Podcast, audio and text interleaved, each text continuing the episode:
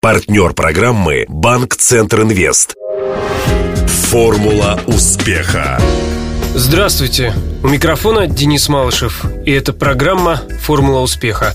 Она подготовлена в преддверии столетия ЮФУ совместно с Ассоциацией выпускников Южного федерального университета.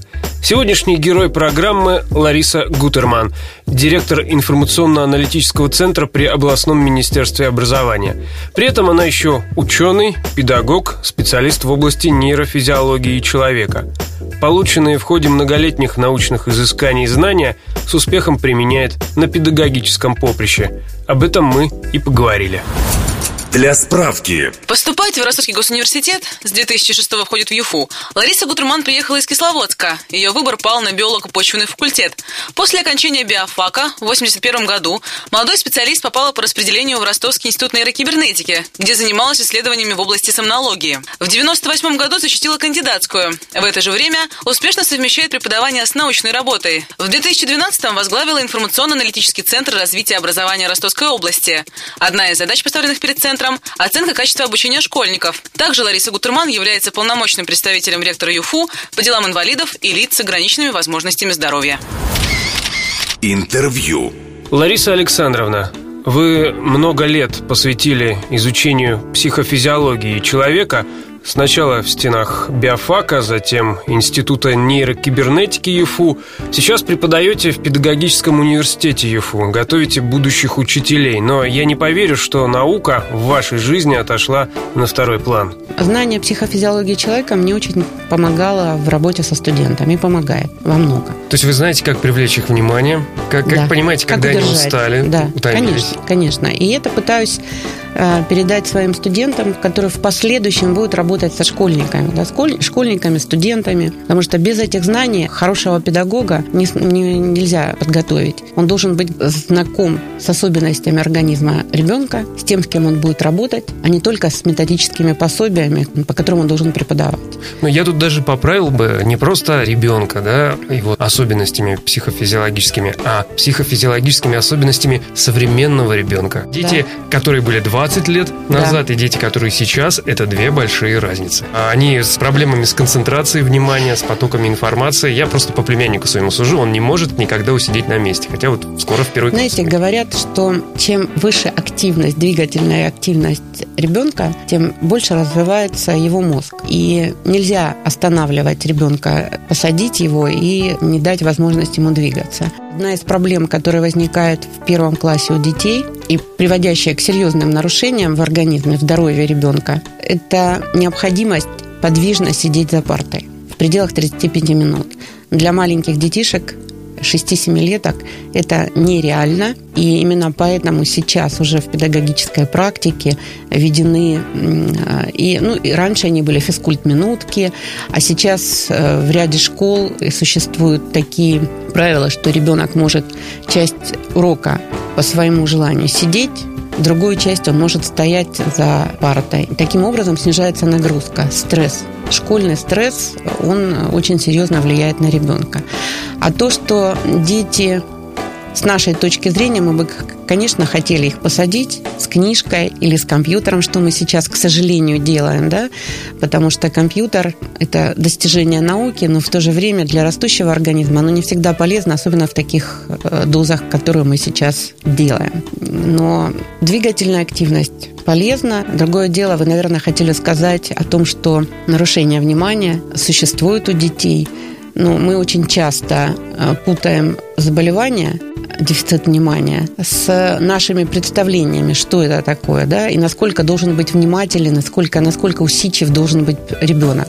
Вот в каждой возрастной группе есть свои временные отрезки, когда внимание ребенка можно удержать. У первоклассников это не больше 7 минут. Нужно помнить о том, что у вас взрослые 7 минут для того, чтобы что-то важное сообщить юному созданию. Так, Потом он просто перестанет слушать. Но есть приемы, которые позволяют немножечко расширить эти э, границы. При этом нужно еще помнить, что новые знания можно наложить только на уже имеющиеся знания ребенка. А тогда это более эффективный процесс обучения, более эффективное и качественное усвоение знаний. Если какая-то новизна, он услышал, увидел, но не связал ни с чем предыдущим, такой процент усвоения будет значительно хуже. Вы сказали, есть некоторые приемы. Воспользуюсь моментом, чтобы у вас узнать и потом, может быть, примените в случае со своим племянником. Потому что меня он не слушает. Наверное, нет авторитета. Я завоюю авторитет. Дальше. На каждой э, этапе возрастном есть основные элементы, на которые надо уделять внимание. Да? У маленьких детей это, как правило, при высокой подвижности интерес, но очень быстро переключающийся интерес с одного вида деятельности на другой. И способность быстро переключить с одного вида на другой, тот, который вы чем бы вы хотели, чтобы ребенок занялся, это ваша уже проблема. Научиться это делать.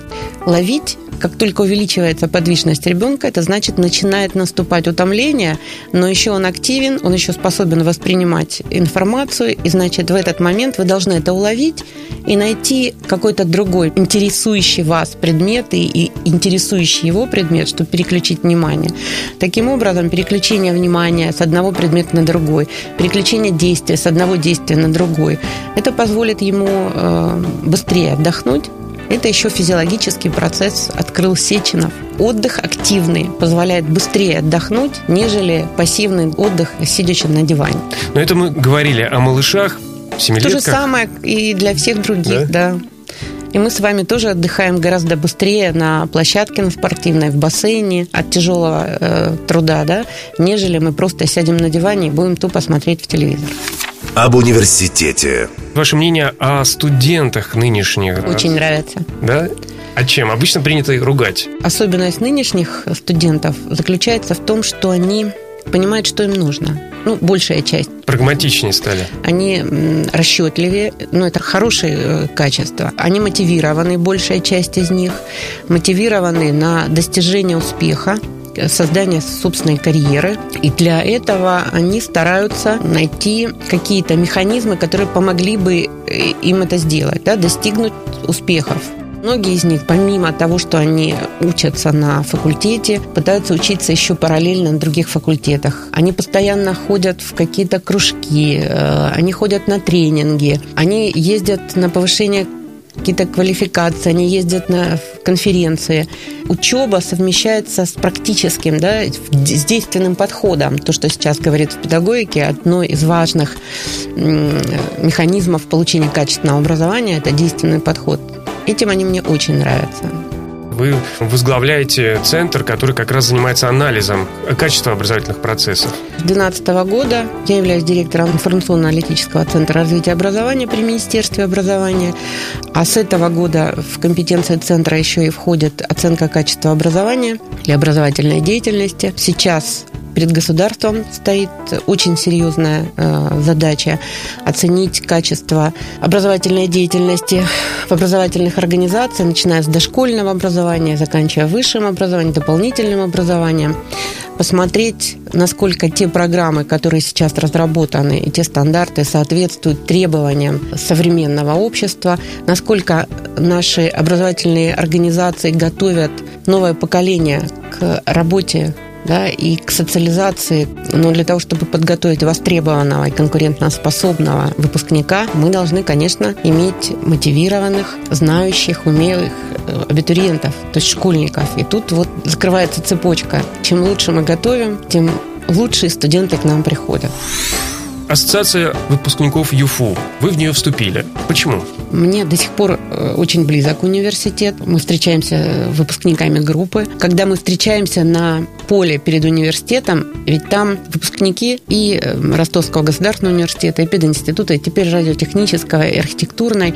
Но мы себя чувствуем выпускниками Южного федерального университета. Это незабываемое какое-то чувство такое возникающее, единство. И, конечно, вступая в эту ассоциацию, надо понимать, что это не только почетно и право тебе дает какое-то, но это еще накладывает определенные обязательства. Ты как выпускник обязан помочь университету стать лучшим. Вот мне кажется, что ассоциация выпускников должна именно в этой области работать. Сто лет ЮФУ. Знаете, перед э, ЮФУ стоят огромные задачи. Без ошибок мы никогда ни, ни в чем не обходились, но на ошибках люди учатся и двигаются вперед. Но я бы пожелала, чтобы ошибок на пути достижения этой цели было поменьше, и побольше успехов. Напомню, сегодняшним героем программы «Формула успеха» стала Лариса Гутерман, директор информационно-аналитического центра при областном министерстве образования. Беседовал с гостем Денис Малышев, помогал в создании программы Илья Щербаченко. До встречи завтра в это же время. «Формула успеха». Партнер программы «Банк Центр Инвест». Ваш бизнес набирает обороты, проходит опасный поворот. Теперь нужно получить кредит и вырваться в лидеры. Пока конкуренты буксуют, воспользуйтесь кредитами банка Центр Инвест. Оперативное решение с учетом особенностей вашего бизнеса. Банк Центр Инвест ОАО КБ. Ускоряем ваш бизнес. Телефон 2 300 300.